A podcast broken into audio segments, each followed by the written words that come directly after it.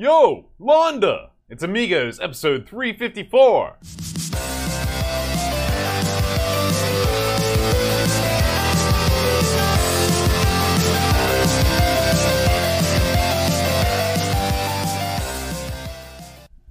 Hi, everybody. Welcome to Amigos. I'm John. And I'm Aaron. And today, Aaron, we're going to be talking about Yo Londa. Very excited about this episode, bud. What's your favorite girl name?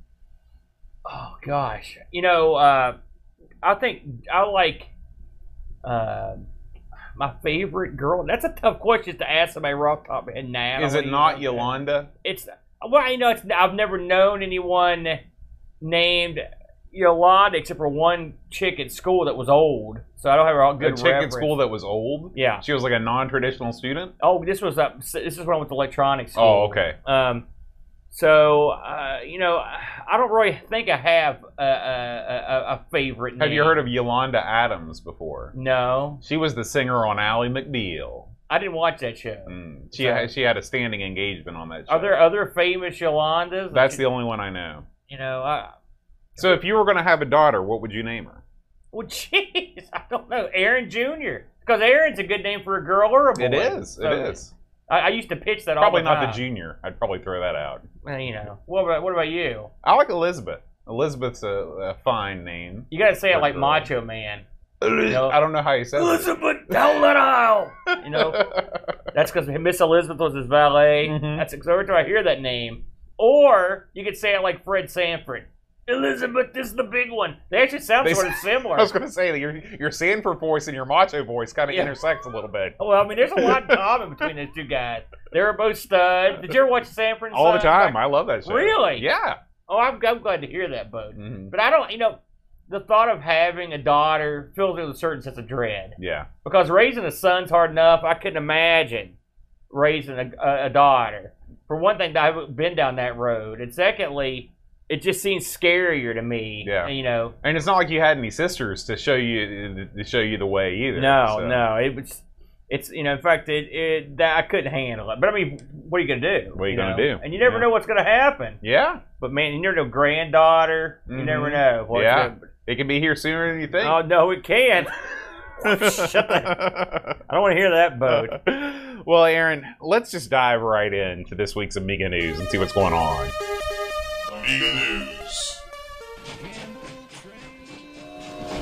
That's why we don't put the chat there anymore, by the way. Aaron, our first story this week is all about the Amiga 1020 five and a quarter floppy drive. Let me tell you something. I was excited about this one, and because uh, I actually have one of these, and so I was thinking to myself, because here comes here comes Doug with the explanation. What the heck is the point of this thing? Well, that's a good question because we weren't sure. You recall that we tried to mess with this thing with the uh, C64 emulator when we the only time I've ever really fooled with it, uh, and uh, we didn't have any success. And so, who knew that this thing was so difficult uh, to use? I had no idea, but uh, of course, uh, tin Mark gets into it and goes into the, uh, the how it works uh, and what you have to do to get the Windows or get the Windows to get uh, Amiga OS to recognize the drive. Mhm. And these things ostensibly were made to work with the bridge boards that were that were for the Amiga, but with enough finagling, you can get it to recognize as a 400k regular floppy drive on the Amiga. Yeah, and he does ultimately go into the down the road of what really would you do with this, and what would he do with it? Well, the answer is nothing except for use it with a bridge board. That's the way. I mean, mine sits there. It's cool looking. It's branded, so it makes it kind of neat. Mine you had know? that modded switch. You remember that? That's right. I forgot yeah. you've got one too. Yeah. I, I gave it to John Marshall because he, he I saw him eyeing it, and so I, I, I and you knew you'd never do anything with That's it. right. But still, right. it's neat to have. I didn't realize they were. The Doug mentions that they're rare. Uh, I didn't. I didn't know. It's clearly. It's funny that we both had one. Yeah. So they're. I don't know how rare they are, but uh, uh, it's. I'd never had one until I got that big load of stuff from that guy. But they're kind of neat. Doug goes into it. He also goes step by step in terms of what it, what you could do with it, and how you get it to work. He also mentions that it's literally the exact same, almost the exact same drive as a Commodore uh, 64 drive, one of the later ones that came out. I mean, it's literally it looks the same. It's the same kind of molding. Probably have the same mold. Yeah. Just some of the innards are a little bit switched around, Mhm. but uh, pretty interesting. Uh, and I enjoyed it. Doug always brings the good stuff there. I got a big kick out of this one, boat. Now, Aaron, our next story, we, we touched on it briefly a few weeks ago, but now that it's finally official, I want to bring it back and talk about it one more time. The Amiga, the next Amiga Jam is now live and kicking. They're now submitting entries. This thing is the Blitz Basic Amiga Game Jam. So all entries must be coded in Blitz Basic. Submissions are due in two months and 29 days. This thing opened Oh, up on man. June 1st and it finishes up on uh, it finishes up on August 31st. So you got all summer to do this. It's going to be real interesting to see what uh, what people come up with, what people can code in Blitz Basic. You know, I'm looking here at the judges for this. Mm-hmm. You got a good bunch here. You've got Amiga Bill. Mm-hmm. He's got to be there. Yeah. He's sort of your figurehead. Right. Then you've got uh, Sven, uh, Dro- I believe his name is Droge. He's the developer of AmiBlitz, Mhm. sort of an important fellow. Darren Doyle, graphic uh, designer and co-creator of Bitmap Soft and Phoenix Square. You can see where I'm going here. They didn't just pick like You and me. Sl- No, they would. That's the last guy you want. These guys are knowledgeable studs Yeah. who have experience in the realm of Blitz Basic, which you know, a very powerful uh, language. We've seen a lot of good stuff come out, so this should be a lot of fun.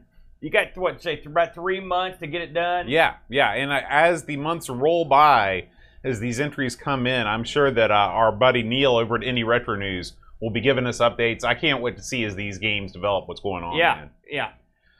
All right, Aaron. Our next story is all about International Amiga Day. Yeah, this was perplexing to me. i someone filled me in, but go ahead. So International Amiga Day was created way, way, way before we started the podcast. This thing's been going on for years and years, and it was actually founded over at the English Amiga board, where I think some some guy just put, made a post. He's like, "I declare May 31st to be International Amiga Day," and so it was for then and forever. And I guess May 31st is Jay Miner's birthday. Yes, that's the part I didn't. Yeah, I was. That's where I got clued in. Now, if this has been going on for all these years, I mean, have you? We've been doing this for a while. We cover news.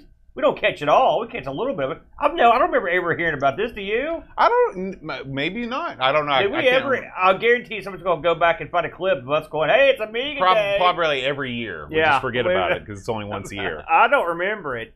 Uh, and he, it's there's a list of stuff you've got to do. Did you see this? you must switch on at least one Amiga. I'm going to ask you if you did this on that day, because I believe what, this was what, what day was this again? This was uh, May uh, 31st. So that was that was uh, so was it Sunday, Uh, yeah, uh, Tuesday. Tuesday? Okay, so that's a work day. It's a little bit Mhm. tough. You got to run at least one game, and but an emulation has been accepted. You must whiten a yellowed Amiga. I guarantee we didn't do that. You must give your non-working Amiga to a tech. In case you are a technician, you've got to get one working.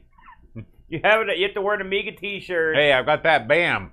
And if you, if none of the above, you can make a foot of yourself with an Amiga and share it with your friends on social networks or whatever Amiga activity you like. Uh, I think my Amiga activity was uh, I, I moved some Amiga game boxes around that day. Hey, whatever works. there you go. man. But I didn't share it. So there you go. Next year we'll know better. yeah, We'll make We'll a little prepare. checklist up we'll for it. prepare. Uh, but still, kind of neat. International Amiga Day. Uh, that's every day for us. That's right. Aaron, our next story was actually shared with us on the old Discord. Mr. Rushi found this on the old Belgian Amiga Club uh, Facebook page. He took a screenshot of it, which we've shared here. This is uh, somebody, some enterprising fellow, has uh, created a um, a disk drive. This is written a disk drive heavy news segment Yeah. uh, for the Amiga Mini that works with an SD card. What do you think about this thing, Aaron? Uh, goofy. Uh, but I mean, it's a, it's. Listen, this is a lot like my idea to take the jukebox and put an MP3 player in it, and it, Mhm. 'cause it's just like, what are you doing? You're an idiot. And- But I mean, you can do it if you have that much love. Right. So what this guy did was, I'm assuming, from looking at these pictures, that he 3D printed a, a, his own little uh, drive bay Yeah. from somewhere, and then he basically stuck a uh, SD card reader in it, cunningly, Mhm. winding wiring about. He's got pictures of the innards here, and then you can put an SD card in it that has a little disk drive sticker in it. Mm-hmm. So there you go. That's that's it. And then it, of course uh, uh, you hook it into your Amiga uh, that has a presumably has some sort of interface that you can use to, to, to for this thing. Well, this is for the Amiga Mini. oh, you that's can tell right. that because the disk Yeah, drive is half the size. You're of the right. My Amiga brain freezed up. I mm-hmm. keep forgetting that that thing exists. Mm-hmm. so you plug this thing. So that really makes it more wacky than it was because I mean you're going a long way for this one. Well, you know, you're going a long way if you even own an Amiga Mini. Let's be honest, because there's there's all, all kinds of ways that you can play Amiga games. So I I salute this guy I because mean, it looks cool. It looks like a legit piece of hardware. Well, number one, it doesn't have eight million wires hanging out of the back of it because he's got this thing wired up pretty pretty ingeniously. Um, number two, I like the fact that he's putting stickers on his SD cards. That means he's taken time out of his busy day to print individual labels that Yeah. have, and maybe who knows, maybe he's got an entire collection of Amiga discs, one ADF per SD card. And so he'll gingerly take one out of the box and slide it in. You know, I do wonder that because I've seen people that have these like SD card holders, and, you, and they're like they 3D print them. I think to myself, you know, you could really just need one, Right. I mean, for the most Right. part, unless you're really out of your mind. right. But So you know, I've I've toyed with the idea of doing something similar because I am a man after this guy's own heart because I enjoy the ritual of taking things out of things and sliding things in, and I think like, listen, that's the ritual you that's love. the ritual, and so um like for the Pi. Having like a different operating system on each SD card that you stick into the Pi and bang, boom! It's the old BM C64, all yeah, that stuff. yeah, yeah. So, but I, hats off to this guy. I wish I knew his name. I do know his name. His name is Stephist Punt BE, which might have been truncated for uh, for for Facebook purposes. Yeah, I salute you, uh, weird guy. Now give me credit. I mean, Weird guy. We salute you. you know, I mean, this is this is a weird project, but he made it look good. Yeah. Boat. Yeah. Speaking of looking good, before we depart the news here, Boat, because this is the this is the big news. We might as well just go ahead and bring it up now since we're early on. We are only a few weeks, Boat. A few a few weeks. I mean, literally, less than three weeks Mm-hmm. from your namesake convention. Yes. it's Boat Fest. Boat Fest. Tell them, give them a scoop, Boat. on June 24th and 25th in lovely downtown Hurricane, West Virginia, in the Holiday Inn Express Conference Center, uh, we will be hosting West Virginia's premier retro computing festival.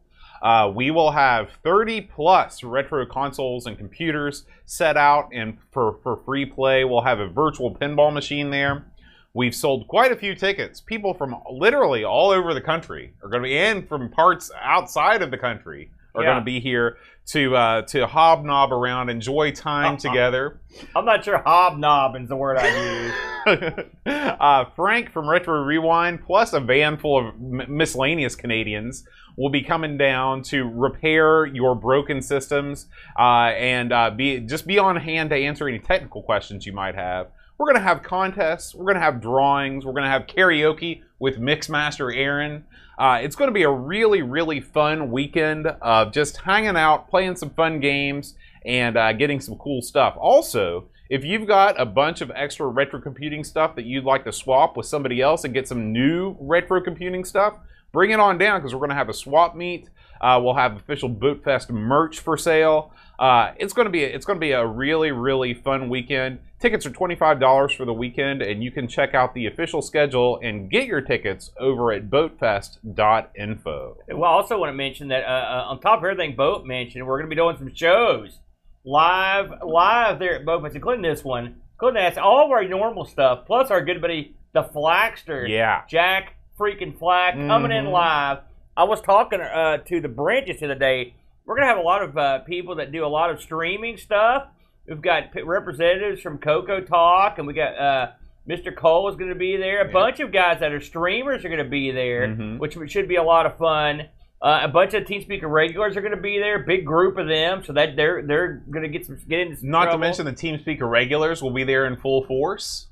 That's what I said. Oh, I'm sorry.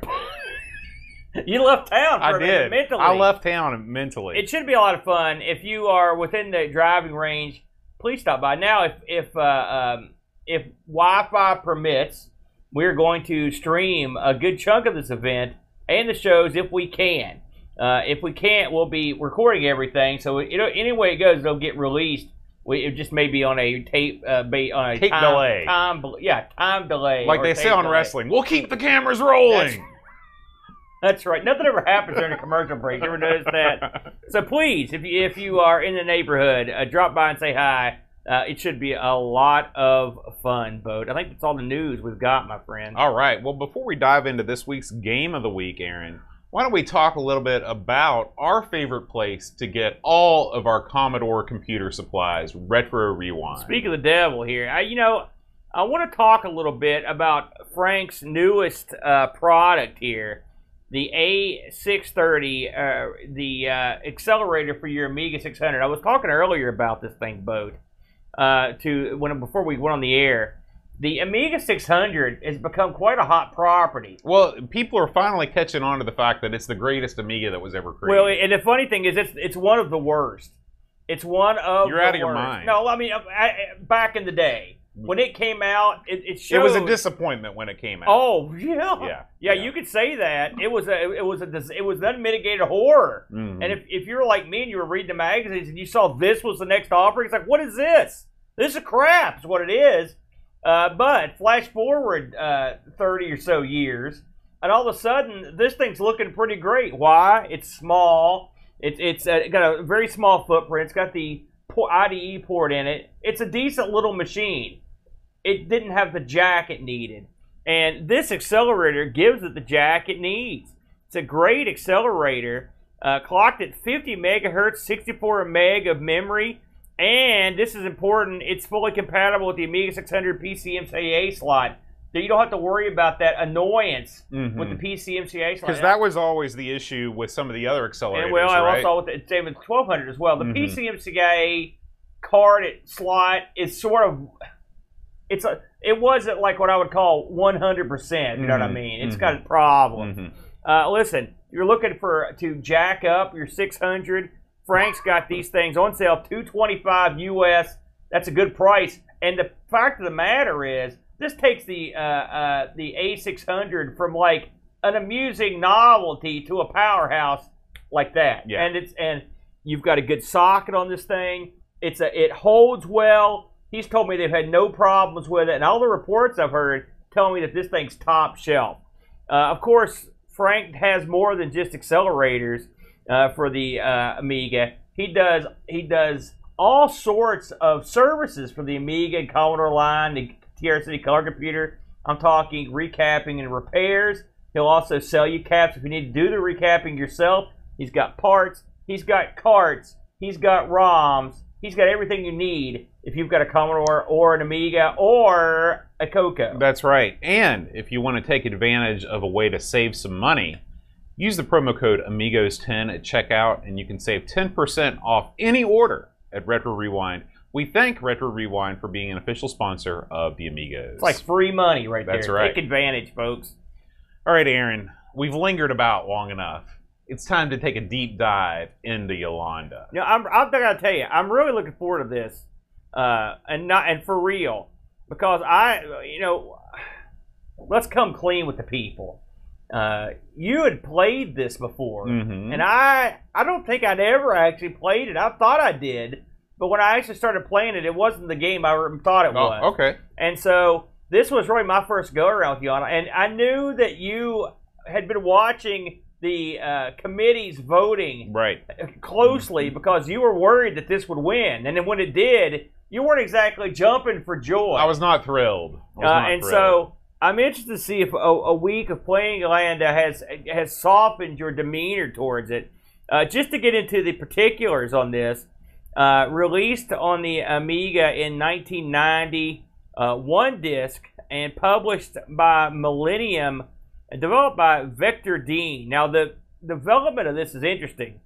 Um, I, well, I will say before I get into it, Vector Dean, you've probably heard of. They did all the James Pond games that you're so fond of. Listen, you love the aquatic games. They at least got one in there you like. They also did Bad Company, Dogs of War, Fire and Brimstone. Um, so these guys had success. Okay, this game I kept reading. I kept looking at who developed the game. Like, what is this?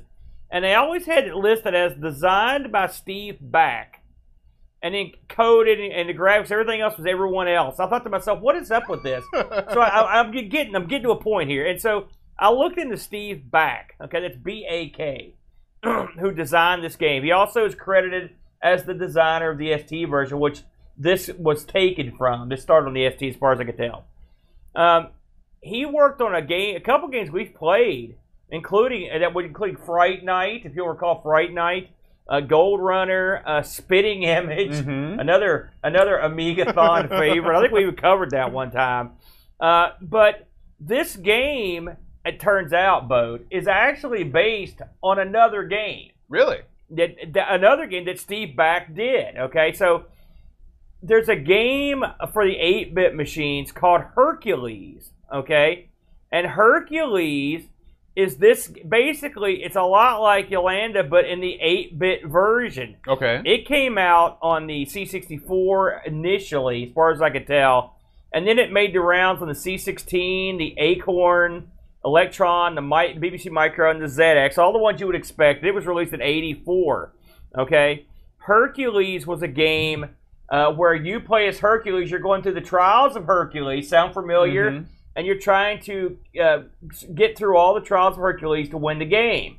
Uh, and the Yolanda is basically that exact same premise with Hercules' daughter. Okay. All right, and so that's Now is that canon? That's canon. So I mean, like in the actual mi- Greek mythology, Oh, did Hercules have a daughter named should- Yolanda? It's funny you should mention that because I was wondering that too. Mhm. I looked it up and I did. I saw references to a daughter of Hercules named Yolanda. Now, Hercules, of course, you get different mythology depending if it's Greek Sure, or it's all. right. It's real mess. Right. I didn't see, for the most part, the big sites I looked at, and I didn't go deeply into this. Mhm. Didn't say anything about him, but they he had a daughter, but not named Yolanda. But I did see a couple of things talk about a daughter named Yolanda, so All there may be That's some good basis for me. in that. Yeah. Weird stuff. I looked at the, uh, and, and I wanted to talk about this early in, so we might as well go talk about it now. I looked at the uh, Hercules, uh, and I looked at it on the C64, and I, I put a little uh, demonstration together here if you're watching at home. But it's it's got Yolanda and it's got Hercules, and you can see uh, from looking at Hercules that it they play similarly. You play Hercules; it's a it's a jumping platform Mhm. style game, and he including getting the uh, the uh, mystical item he has to pick up. Mhm. So you can see that that's exactly what's happening. Oh here. yeah. If There's you- the golden fleece right there. If you look on, if you actually look this game up on Moby, it doesn't even list Yolanda as a game. It lists Hercules with an alias name as Yolanda. which- Really? that's not entirely correct yeah. because Hercules was never released as Hercules on the Amiga, so they sort of dropped the ball on that one. But it's something that I found interesting. Uh, that th- this is just it's just a game that he'd worked up uh, for the uh, for the Amiga. Now, with all that said, I don't know that Steve Bak. I didn't think Steve Bak did anything on these except for the design of the original game. Okay, in the design, what does that mean? He designed the game. It means he. I guess they. I don't know if he was involved in that, but when I look over the people that worked on this game, and this is sort of what threw me on it. Uh, amongst the people that worked on it were Phil Bak did the music. So one, which I believe is either his son. I think it's his son, from Mm. what I read. So he was involved in this probably in some way. Mhm. He may have been fully involved in it. His design name is in the credits, but I don't know if they just took his old game and ported it up. I don't know. Mhm. So anyway, there's there's that. Now, what the heck is this game? Do you want to? I'd love to hear you explain what this is, Boat. Okay. So Yolanda is a single screen platformer game in the grand tradition of games like Jumpman, uh, in which you uh, play as the titular Yolanda, and uh, your job is to negotiate a, uh, a series of obstacles in order to reach a doorway. Okay. Uh, some of the obstacles that you uh, may have to overcome are lava, uh, animals of various kinds, spiders, crabs, Yeah. um, and you also have to negotiate uh, jumping across chasms. You have to climb vines. There are fireballs that uh, that issue forth that you have to avoid. And um, and once you reach the next level, uh, then you go. It's a new challenge, Yeah. and you move through the game. the uh, the backstory to this is sort of interesting. They don't just say like because basically Yolanda is beautiful, all right, according to backstory, and uh, Hera is not pleased, uh, the goddess, and so she's like, all right.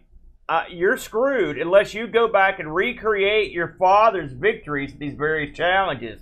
Otherwise, you're you're hosed. So Mhm. you're that's why you're playing this beautiful woman taking on these tests just to just to make Hera happy. Uh, and there you go. Now, that sounds great. Let's break down what this game actually is, right? Because that, that was an excellent that was an excellent explanation. This is your this game is a throwback game Mhm. uh, in every way. Mhm. It may have been upgraded to the 16-bit uh, computer, and it may have been uh, ch- the name may have changed. They may have upgraded the graphics, but this is exactly an 8-bit game in every conceivable way. Yeah. And this goes back to a game like a Manic Miner, Mhm. uh, that kind of game where it takes you to school. This is a game that hates the player, and it tells you in the box that this is the hardest game ever made. It's the ultimate challenge. It's the ultimate challenge, and that you're probably boned. Mhm. You could instantly die within two seconds of starting your very first man. right. Okay, Uh, so you've got to come to grips with that. Um, the game will start you out uh, on a text screen, and it will tell you, okay, and this is an area where you'll be attempting to get the golden fleece, for example. Well, the the very first thing that you get when when you start the game is you hit one, two, or T. yeah, Okay. When you hit one, uh, then you get a joystick. You get a menu that says uh, push up on the joystick for wimpy. yeah, Press uh, fire for regular, and press down for heroic. Yeah. And uh, what changes are the amount of lives that you get. If you're if you start with wimpy, you get eight. I think regular is four, and heroic is only one. Yeah, and I will tell you, uh, for full disclosure, I just I used uh, I knew I was like I'm, I know how this is gonna go. I, just, I used unlimited lives. Oh, Right out of the just gate. went just right yeah, out of the because. I, I was like I'm not gonna mess with that, and I, I also you know I I didn't even I, I didn't even find out about those menus until after I played. I just hit the button and started the game. I didn't even uh, once I started reading the docs. I'm like, oh, there's a menu. Mm. But yeah, I recommend cheating er- immediately. All right, and because this is going to change how you perceive this game. All right, so once you once boat like boat mentioned, once you actually uh, uh, pick your level, you start the game one or two players. It's a hot seat. So there's a screen that will pop up. It will give you the which trial of Hercules you're on. Okay. Now, it's important, especially if you're not cheating, to memorize which of these artifacts you're after, because certain artifacts will start the game with your instant death. Also, when you when you start the playable part of this game, there is zero percent time to mill around. The second you see where you're at, you have to go Yeah. for example, one of the uh, trials starts you at a, on a high platform, and the second you start, you have about two seconds to jump over a fireball that's already coming at you. Mhm. All right, if you don't jump, you're boned. Mhm. All right, uh, some a lot of levels start you at the bottom, and after a while, the floor catches fire and Right. it instantly kills you. You've got literally one or two seconds to move and to get off that floor. You're going to die. Now, those are the generous parts of the game. Uh, you as you go, this is both said this is sort of like a Jumpman or like maybe like a uh, Montezuma's Revenge. They, they just have something in common with those, but it's also got it reminded me almost like of like Dragon's Lair, Rick Dangerous, Mhm. because you have one shot at it. Well, it's a it's a it's a trial and error Yeah. experience. You will have to memorize Mhm. the majority of the levels. Now Yeah. there are some levels I picked up right away uh, and could get through them, but most of them you because and the reason you have to memorize them is because the game lies and the game cheats. Uh, you'll see a platform, you jump on it, it just catches fire, Mhm. or it just disappears and dumps you into the fire. Mhm. You see a vine, you want to jump on it, may just disappear when you grab it. Right. Uh, it cheat. This game cheats. It's a it's a very cheap game. In fact, I would say it's cheaper. We've played Manic Miner. We've played Jet Set Willy. We've played a lot of these style games on uh, on most of the ZX. Uh, and those games don't cheat like this. They're hard. and they have a lot in common with it, but this game is just straight up cheap. Well, the, the difference, there are two big differences. One is that uh, when you play uh, Manic Miner, you're presented with a level. And no matter how difficult the level is, if you don't move at the beginning of the level, you have as much time as you need to sort of plot your route. Yeah. Okay? In this game, like you said, in the majority of the levels, you have like three seconds before you're either killed by a fireball or Yeah. the platform that you're standing on catches fire and you die. Yes. Okay. The second thing is that in Manic Miner, the everything operates in a predictable way. There's there's various things that are put together in a Manic Miner, whether it's a treadmill or whether it's enemy patterns or whether things always happen the same way and like when you go from level to level there aren't any surprises versus like you said in this game there are some platforms that you just jump right through Yeah. they're not real platforms and so it takes away any illusion that you can possibly get better at this game through anything other than memorization. It throws that notion right out the Yeah, window. and, and, and, and something else that's different is that Manic Miner, you you'll play to a level, then you and you you you can either get past that level or die trying. hmm This game, you it switches levels, and Right. that's what reminds me of Dragon's Lair. Yeah, yeah. If you can't get past le- this level, don't worry if you die because you're going to be going somewhere completely different. And you've got to keep in mind that you're only accessing, for example, again, I'm going to go back to the Golden Fleece. You're only accessing the first part of uh, like three screens worth of of perils. Mhm. Okay, you're never going to see screens two and three until you get past the first. So that means you've got 36 or so screens. It says 50, so maybe a little off there because there may be some extra ones. I didn't get very far, as you can imagine. But uh, you're you've got many many screens of peril that you're not going to be as well as practiced at as you are in a manic miner, uh, and that makes this game even harder because you're not doing the same thing over and over. Now, I want to talk about uh, the controls on this. Okay.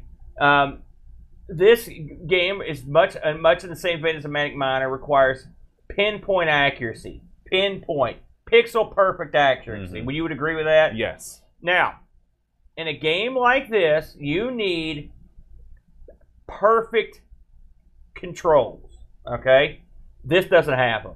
Uh, this game has problems. It, it poses problems that you can eventually overcome because you'll get used to it. But the game is not friendly to learn Mhm. the controls of. I mean, the controls don't just suddenly change, but they are difficult to master. And I'm going to give you an example, and I'm I, I'm anxious to hear if you had the same problem. Grabbing vines can be a tricky and difficult proposition. Do you grab them straight up from under them, or if you're coming in from the side?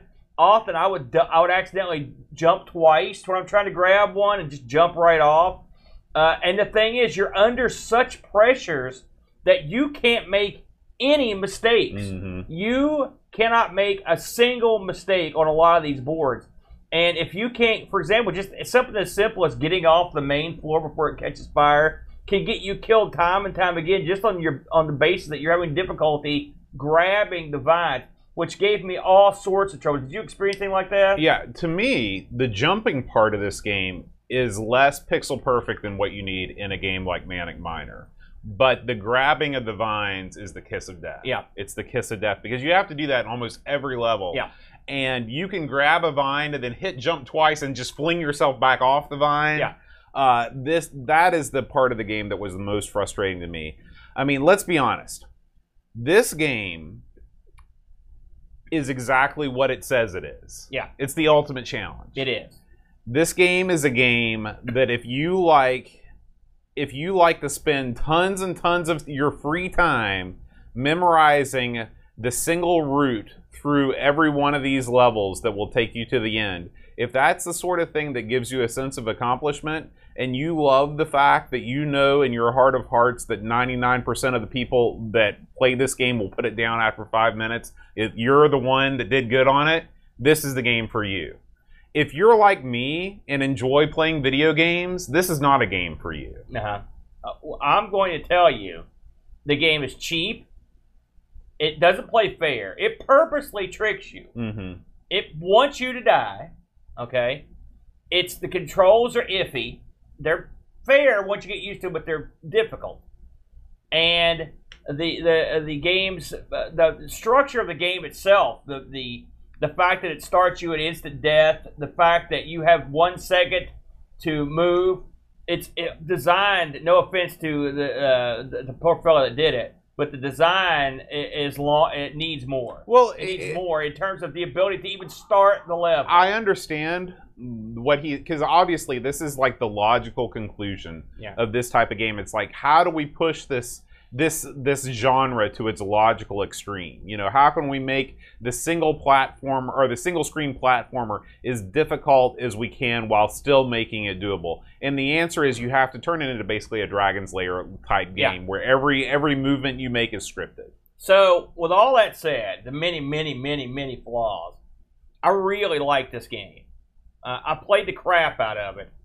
Uh, I, I enjoyed it immensely, and I enjoyed this the exact same way that I enjoyed Manic Miner when we covered that on the R. Sinclair. All right, it's not a game for everyone, and it's infuriating. In some ways, it's more infuriating than Manic Miner. Okay, because Manic Miner I thought was a, a better, more cleverly designed game. All right, this guy's not as clever, but he's get he's on the right track. Uh, this game with all its flaws, if and you and you have to cheat. You have to turn on just turn on unlimited man. I'm telling you, I would not like this game without cheating because I don't want to start over and over. Although it's pointless. I mean, ultimately you end up saying, but I mean, turn if you if you put it on unlimited man and just sit there and try to beat these levels, which is what I did. I could get past after many hours of play. I could get past the majority of the first levels of the of the of the stuff. There were some levels I could get past the second part, but I couldn't get past the third part. Not many. And the reason is I had ran through just like Manic Miner. I had played the opening levels so much that I had become uh, well acquainted with them. All right, now does that mean I could just like Manic Miner? Does that mean every time I could get past? No. In fact, some of the levels I thought were fairly simple. I would die sometimes because uh, you didn't grab the vine in time, and you, like I said, there's no room for error, Mm-hmm. uh, uh, and so that could get frustrating. This is a game where probably 80% of people would turn it off after five minutes, just like you said. Then about 15% of people would t- play it for about 20 minutes and then give up. And then there's that 5% of people that are morons, they're insane, they're crazy in the head. And and they this this is the kind of game that takes me to a place I don't often go. And the place I don't often go is just rage and fury. And you want to beat the game because the game dared to oppose you in this way. It's so cheap. And so I enjoyed it on that level. Is it a good game? No. Uh, but it does take me back to that manic miner feeling of an 8-bit game that and it the thing is with a few changes this could have been a, a much better game and there a lot of them are wouldn't you agree are pretty simple changes Yeah. just if if you like the controls of this boat and you didn't instantly die on a level you could have enjoyed this how Well, much more I don't do even think? think instant like instantly dying on a level. That's not a that's not a, a deal breaker for me. What I would have liked to have seen is some some some overworld where you have branching paths and you can choose what level you want to start on. yes You can choose what That's what exactly what I thought. choose yes. whatever artifact you want to go for Yeah. first. That makes the the sort of burnout factor a little bit less. Yes. And, and, and oh, go go ahead. Sorry. Go ahead. And uh, the the other thing is like this is a button for jump game, Yeah. which I like. I'm all about button for jump, as you know. But if you hold the jump button down, you jump infinitely. Okay, Yeah. that's a problem. yeah. That's a problem. Um, really, and then like I said, if They if get you killed. if, uh, if you play this game on wimp mode, you get eight lives. Yeah, not enough. But like I, y- you know, it doesn't matter if you're playing with unlimited lives or eight lives. You know, if you have the option to play the level that you want to play over and over again until you get good at it, then that's fine. It's the constant skipping around of levels that is. I don't understand The- why that's there. The, the, what you're saying about the picking the level, sort of like you do Tron or something. Mhm. That's absolutely. I had the exact same thought. And the thing is, that gives the game a lot more leg. Yeah. You know, and you could because you could set it at a master level. Now, if the guy making it wanted to make the ultimately difficult game, and you, that's why I didn't put that in there. Uh, and truth be told, because I don't want to sit here and say I put this game over, because I it without the without the unlimited lives, I would not like this game at all. hmm I'm just telling you. hmm So it's not a good game. With the unlimited lives cheat, where you can go in there and try to figure out these levels, figuring out the levels, I found fun. All right, and frustrating but fun. And getting used to the controls, I found frustrating but doable. You know, I know this game is not popular. Uh, uh, I looked on when I looked up the reviews of the game. I mean, it, we'll get to them, but it got it got crushed. Uh, but with all that said, if I'll give the following if you are into these sorts of games, and, you, and oh, we didn't even talk about the music. Hold hold a second now. That also is irritating. You hear Mhm. the same ten seconds of song over and Yeah. from the beginning, over and over Yeah. and over. The music got muted real fast. Even Manic Miner Mhm. was this was this was right. And the thing is, we heard that music once, it would be okay. Over and over and over, no good, no good. Uh, but with all that said, there is a set of people that would enjoy this game. How do we do for reviews, Bo? Uh, Lord Soup writes, Rancid Detritus, waste of a disc, uh, or detritus, I think is what the, how I say that. Mm. One out of ten. David Hearn Ryder says, a game that takes great delight in killing you.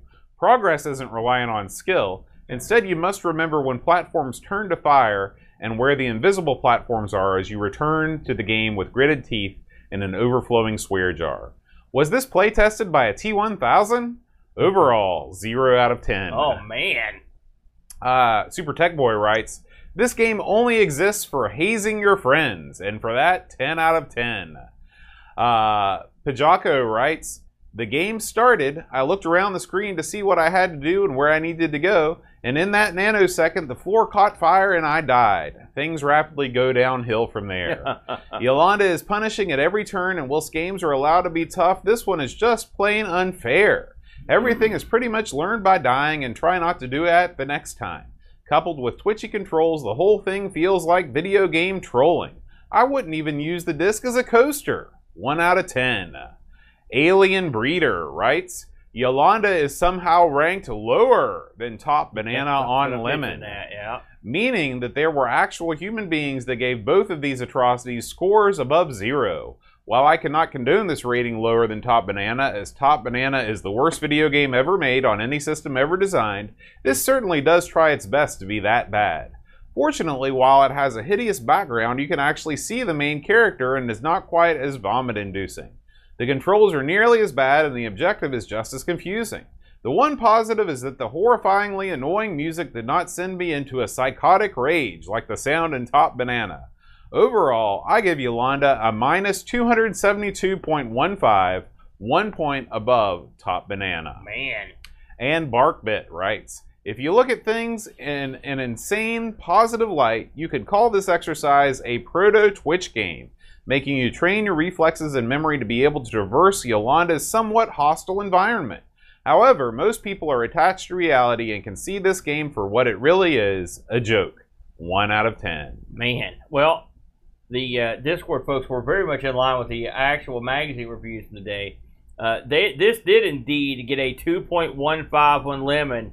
To put in perspective, Top Banana got a 2.53. So this is uh, par- parts of a point lower. I totally agree with Alien Breeder. As as much as there as much as many bad points as there are in Yolanda, I would gladly play Yolanda for the rest of eternity rather than play yeah. Top Banana. well, Top Banana had, was not just bad gameplay. It was repulsive character, Right. Horrible, weird sound.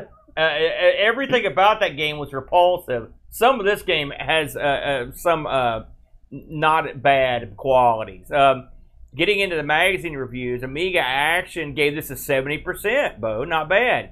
Amiga Format, not so kind, forty nine percent. Amiga Joker gave this a disemboweling score of ten percent. oh my gosh! Uh, the Games Machine, 27%, and the one, believe it or not, uh, in November of 91, apparently gave this a 4 out of 5. What? You heard me. That's The what, Games that's what this, Machine. the one. No, it was the oh, one. this was the one. Uh, now, I know some of these things have some odd scoring system, but a four out of five, something like they didn't hate it. Hey, that sounds like they Um, got some Monet. The average magazine rating, 47% brutal. yeah. And I will tell you, um, you can. This can be bought if you. Uh, I did see one for sale, uh, and if you've got uh, uh, at with shipping, if you've got thirty eight bucks on you, you can take the thing to the house. And actually, the box of this thing's kind of cool looking. Uh, overall, not at nearly as brutal a week as I thought it was going to be playing this. I mean, it was brutal, but it's sort of my kind of brutal boat. So I, I actually sort of, kind of, part of me sort of dug it. I'm not to lie. All right, Aaron. Well, let's move on and check out what's been going on over in the old YouTube community this week. Very good, boat. So, uh, just a couple releases this week, and I'll let you talk on this one, uh, boat, right away. This is uh, Ask the Amigos. That's right. So every month we get together and we talk about. uh, People ask us questions on Discord on the Ask the Amigos channel. We answer them all, Aaron. We Mhm. answer them all. Yeah. And uh, there was uh, w- one of the questions was, would you rather go cheese rolling, or there were several other UK pastimes that, that you might want to be involved in. It always amazes me where you come up with a subtext, sub line for these, and this time cheese roll Now you might ask me, what questions were we asked? I immediately forget those the second every time. You've Yeah. mentioned that before, and I Yeah. believe you. But we had a good time. That that's pretty much hot off the presses too. We just we Mhm. just cranked that out like it was last weekend. Yeah. But that was a good time. Uh, the other now this is a stunner to me. You know, ARG presents is a strange show to work on. I'll be honest with you. There's some weeks I'm like, man, because no one watches that show in the strength of the host. I can tell you that right now. They don't like us. true. They don't You hate guys us. are awesome. They're actually indifferent to us. It all depends on what we're covering. And the things that we cover, sometimes I think, man, this is going to be a surefire winner. And sometimes I'm like, man, we're going to take a bath on this one. And often I'm surprised. I thought the cat calculator episode we did was a real good one. I, was a, I really enjoyed that. I thought it'd do well, and it didn't do that good. But girl games, it was, has been the most popular episode we had for quite a while It's very popular. Very on popular. YouTube. Uh, me and the Brent did look at games marketed for girls or ladies. Uh, uh, we looked at two dramatically different choices. I went the more conventional route with Nancy Drew, Message at a Haunted House. The Brent pulled a Brent, and he picked Pac Man. Now, I told Boat one week ago today that I was furious. I mean, literally, I was driving home in the car from work on Friday. Just, um, I just thinking about it made me super furious because the Brent always picks these oddball. He's in the chat right now. You're a goof. He picks these oddball things. However, I'm going to give the devil his due. His research was spot on, and I even went back and confirmed some of his goofy research. And in fact, Pac-Man was in fact made to market toward girls, despite the fact that man is in the title. And even if you look at the Japanese title, it still says man. Uh, this was this was marketed toward girls. I give the guy credit, and apparently the people bought it because we haven't had any hate mail. And the, the uh, we did we heard a few comments on the on the uh, show, amazingly from a lady, I might add, who and she sided with the Brit. There you go. So- there you go. A brutal shot. Listen, here's the secret for ARG Presents YouTube views. yeah. Every every show title just put for girls Yeah. at the end of it. It's TI-85 Yeah, that's games. it. That's how we're gonna play the it. There you go. Hey, listen, uh, we appreciate everyone. We had a good crowd in the chat for that one too. We, hey, listen, we, we'll take it. We appreciate it. So if you want to hear me and the Brent go on about, and if anyone is qualified to talk about games for girls, it's me because I've played more Barbie than any man. That's should. true. That's true. So I felt like this is an episode I could sink my teeth into, boat. That's all we had on our main channel this week. Let's switch over to the Amigos stream team. We had a couple offerings over there. Uh, one was from our good buddy, the Flaxter, yeah. Jack Flack. He did a little something something because of it's uh, you know Flack's no fool, right? What's in the news right now? The new Top Gun movie, Mhm. right? So what's the Flacker do? He fires up the old C64 version of Top Gun. Mm. Pretty cool. I'd never, I'd seen Top Gun. Look at his lighting. He's got the he's got the electric blue backlight there too. Yeah, what can you do? It's electric blue. Uh, he also plays uh, Ace 2. It's funny because w- me and the Brent played Ace on uh, one of the episodes of ARG Presents, so I was familiar with that. I hadn't seen Ace 2. Uh, pr- very attractive, amazing game for the uh, C64. And then he finishes off a little Neo Geo Aero Fighters 2. I used to own Aero Fighters 1 for Mm. the actual cabinet for it, so I was a little bit familiar with this one. Uh, great stuff. Uh, I really enjoyed it. I also want to uh, mention that he did. Uh, he just released uh, um, a like a DOS this week. It was on Jumpman Lives, Mhm. which is a game I never thought anyone would ever cover because I only found out about it a couple years ago. It's an, basically an illegal Jumpman game that was Ooh. released, but it's a really good game, and it comes with a, uh, with a level editor. So you should definitely check out uh, Flack's other shows. Uh, last on the docket, I pulled this out of the uh, where the lost pile. Bam! This is a uh, this is a two year old uh, disaster stream I did, and this was on. Mostly, what I did here was play different variants of California games I remember that. and some other stuff. yeah, I remember They that. got lost in the shuffle. I was like, man, I'm gonna, I'm gonna stick this up there. Uh, we played a lot of stuff. We went to a lot of systems. C, these are all in the original hardware. C64, Mhm. Coco. That's Park Patrol. That's Yeah, one of my Park favorites. Patrol. Uh, uh, there- we did the. You remember this one? This That's New York City. New York Big Apple. Yeah, Uh, we did. Uh, we did Pac-Man. that's Pac Dude right Pac- there. Yeah. We also played. Like I said, That's the Lynx version of California games. that's impressive that you know that. Yeah, How man. do you even know? How because I'm a freaking? California games genius. listen to you. Very good. So if you want to watch me and uh, quite a few people in the chat that night, Yeah. just go. I remember that night well. It's one of the greatest nights of my Oh, life. wow. well, that's dandy, Bo. Well, then you should watch this. That's that's all available on the Amigos Stream Team. That's three words. Subscribe today. Uh, we're going to be using this channel a lot uh, in the future. We're going to be using uh, it also to do some stuff for Boat Fest, Boat That's right. Channel. That's So- right. And uh, this, now's as good a time as any to announce that uh, if you are watching us live right now on Friday night and you're feeling froggy, uh, a couple hours after we finish Amigos, we are going to be doing a stream with original hardware Atari 8-bit public domain games run off the original discs. I've got the 1200 XL. Yep, I've got the Oh my 1200 God. XL with the upgraded know. video board. I've got my 1050 disk drive and a box full of discs that uh, one of the gracious guys over at the AtariAge Forum sent me. Uh, and uh, we are going to be firing that bad boy up later this evening. So uh, stick around and get into some great Atari 8 bit action. That should be that should be interesting.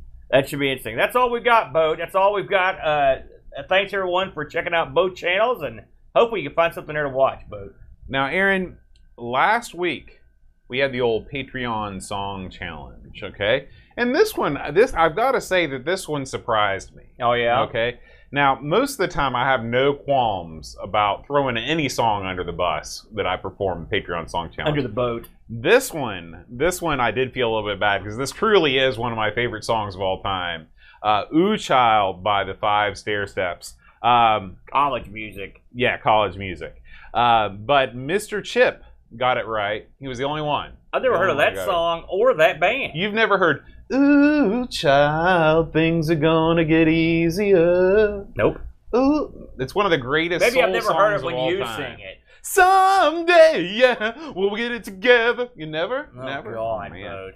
I don't ever want to hear it now. Well, Aaron, we've got a new Patreon song Oh, challenge here. Is that where you, you grab the Slurpee? I'm grabbing the Slurpee. the lube I'm the. frantically looking around the room. You, You know don't- it's time oh man. for the Patreon song. Well, Brent says it's a great song. It is. Yeah, thank you, Brent. Yeah. He also picked Pac-Man for Ladies Week. I just want to make that abundantly clear. Um, so here we go.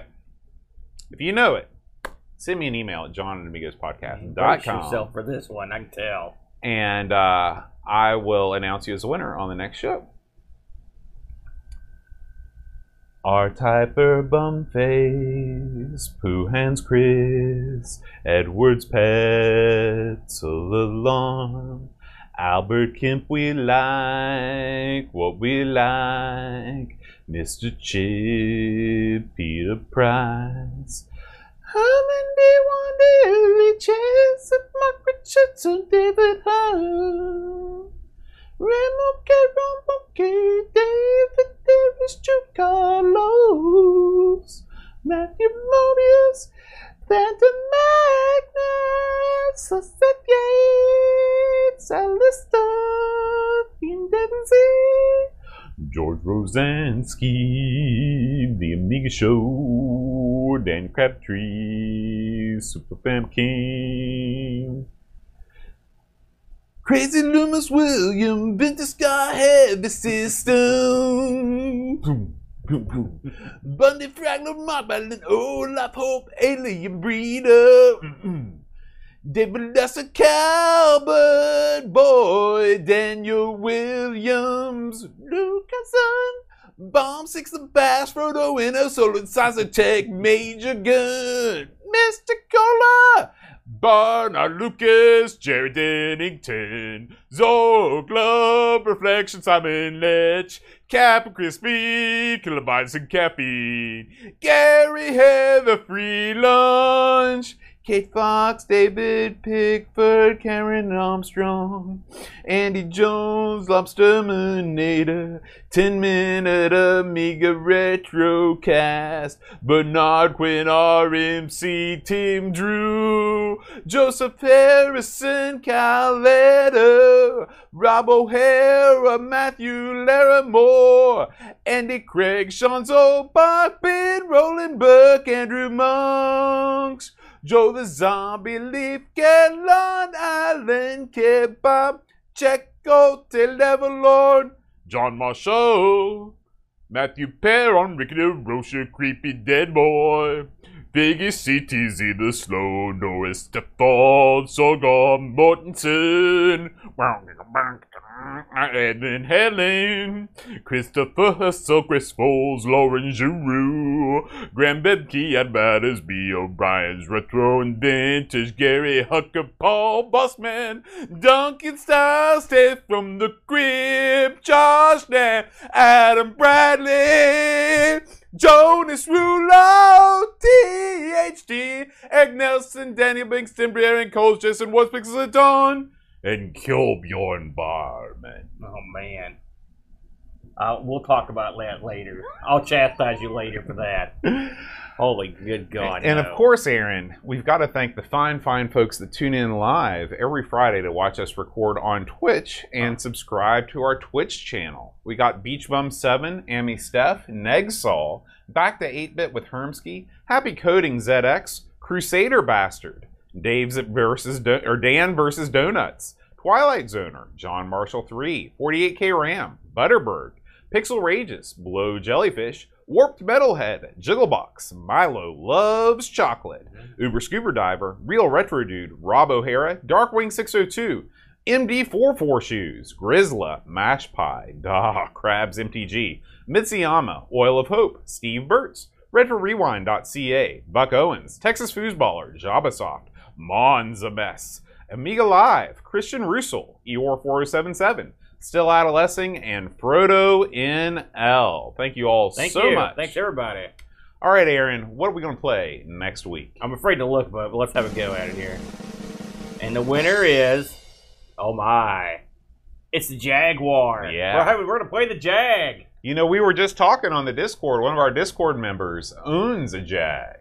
Oh yeah. Yeah, yeah. I So- worked for a guy who was a Jag dealer. Really? I, I rode in many Jags Oh over the man, years. you ever steal one? No, and I've never ridden in an XJ 220. Me neither, man. I've never even seen one of those. You know, there- we have went around the block on this one, haven't with this game? Yeah, we we've played this several times. Yeah. Another one that I'm surprised we haven't done so far on the show, or maybe this is one of those retro rewind episodes. I can't. I, you never knows? know. I'm not saying nothing anymore. Every time I think we did one, we haven't done it. All right, but we're looking forward to it. Remember, folks, uh, if you are a member of our Discord community, you can read us, uh, leave us a review, and we'll read it on the show. If you'd like to become a member of our Discord community and enjoy many other perks, you can uh, go over to Patreon.com/slash Amigos Podcast.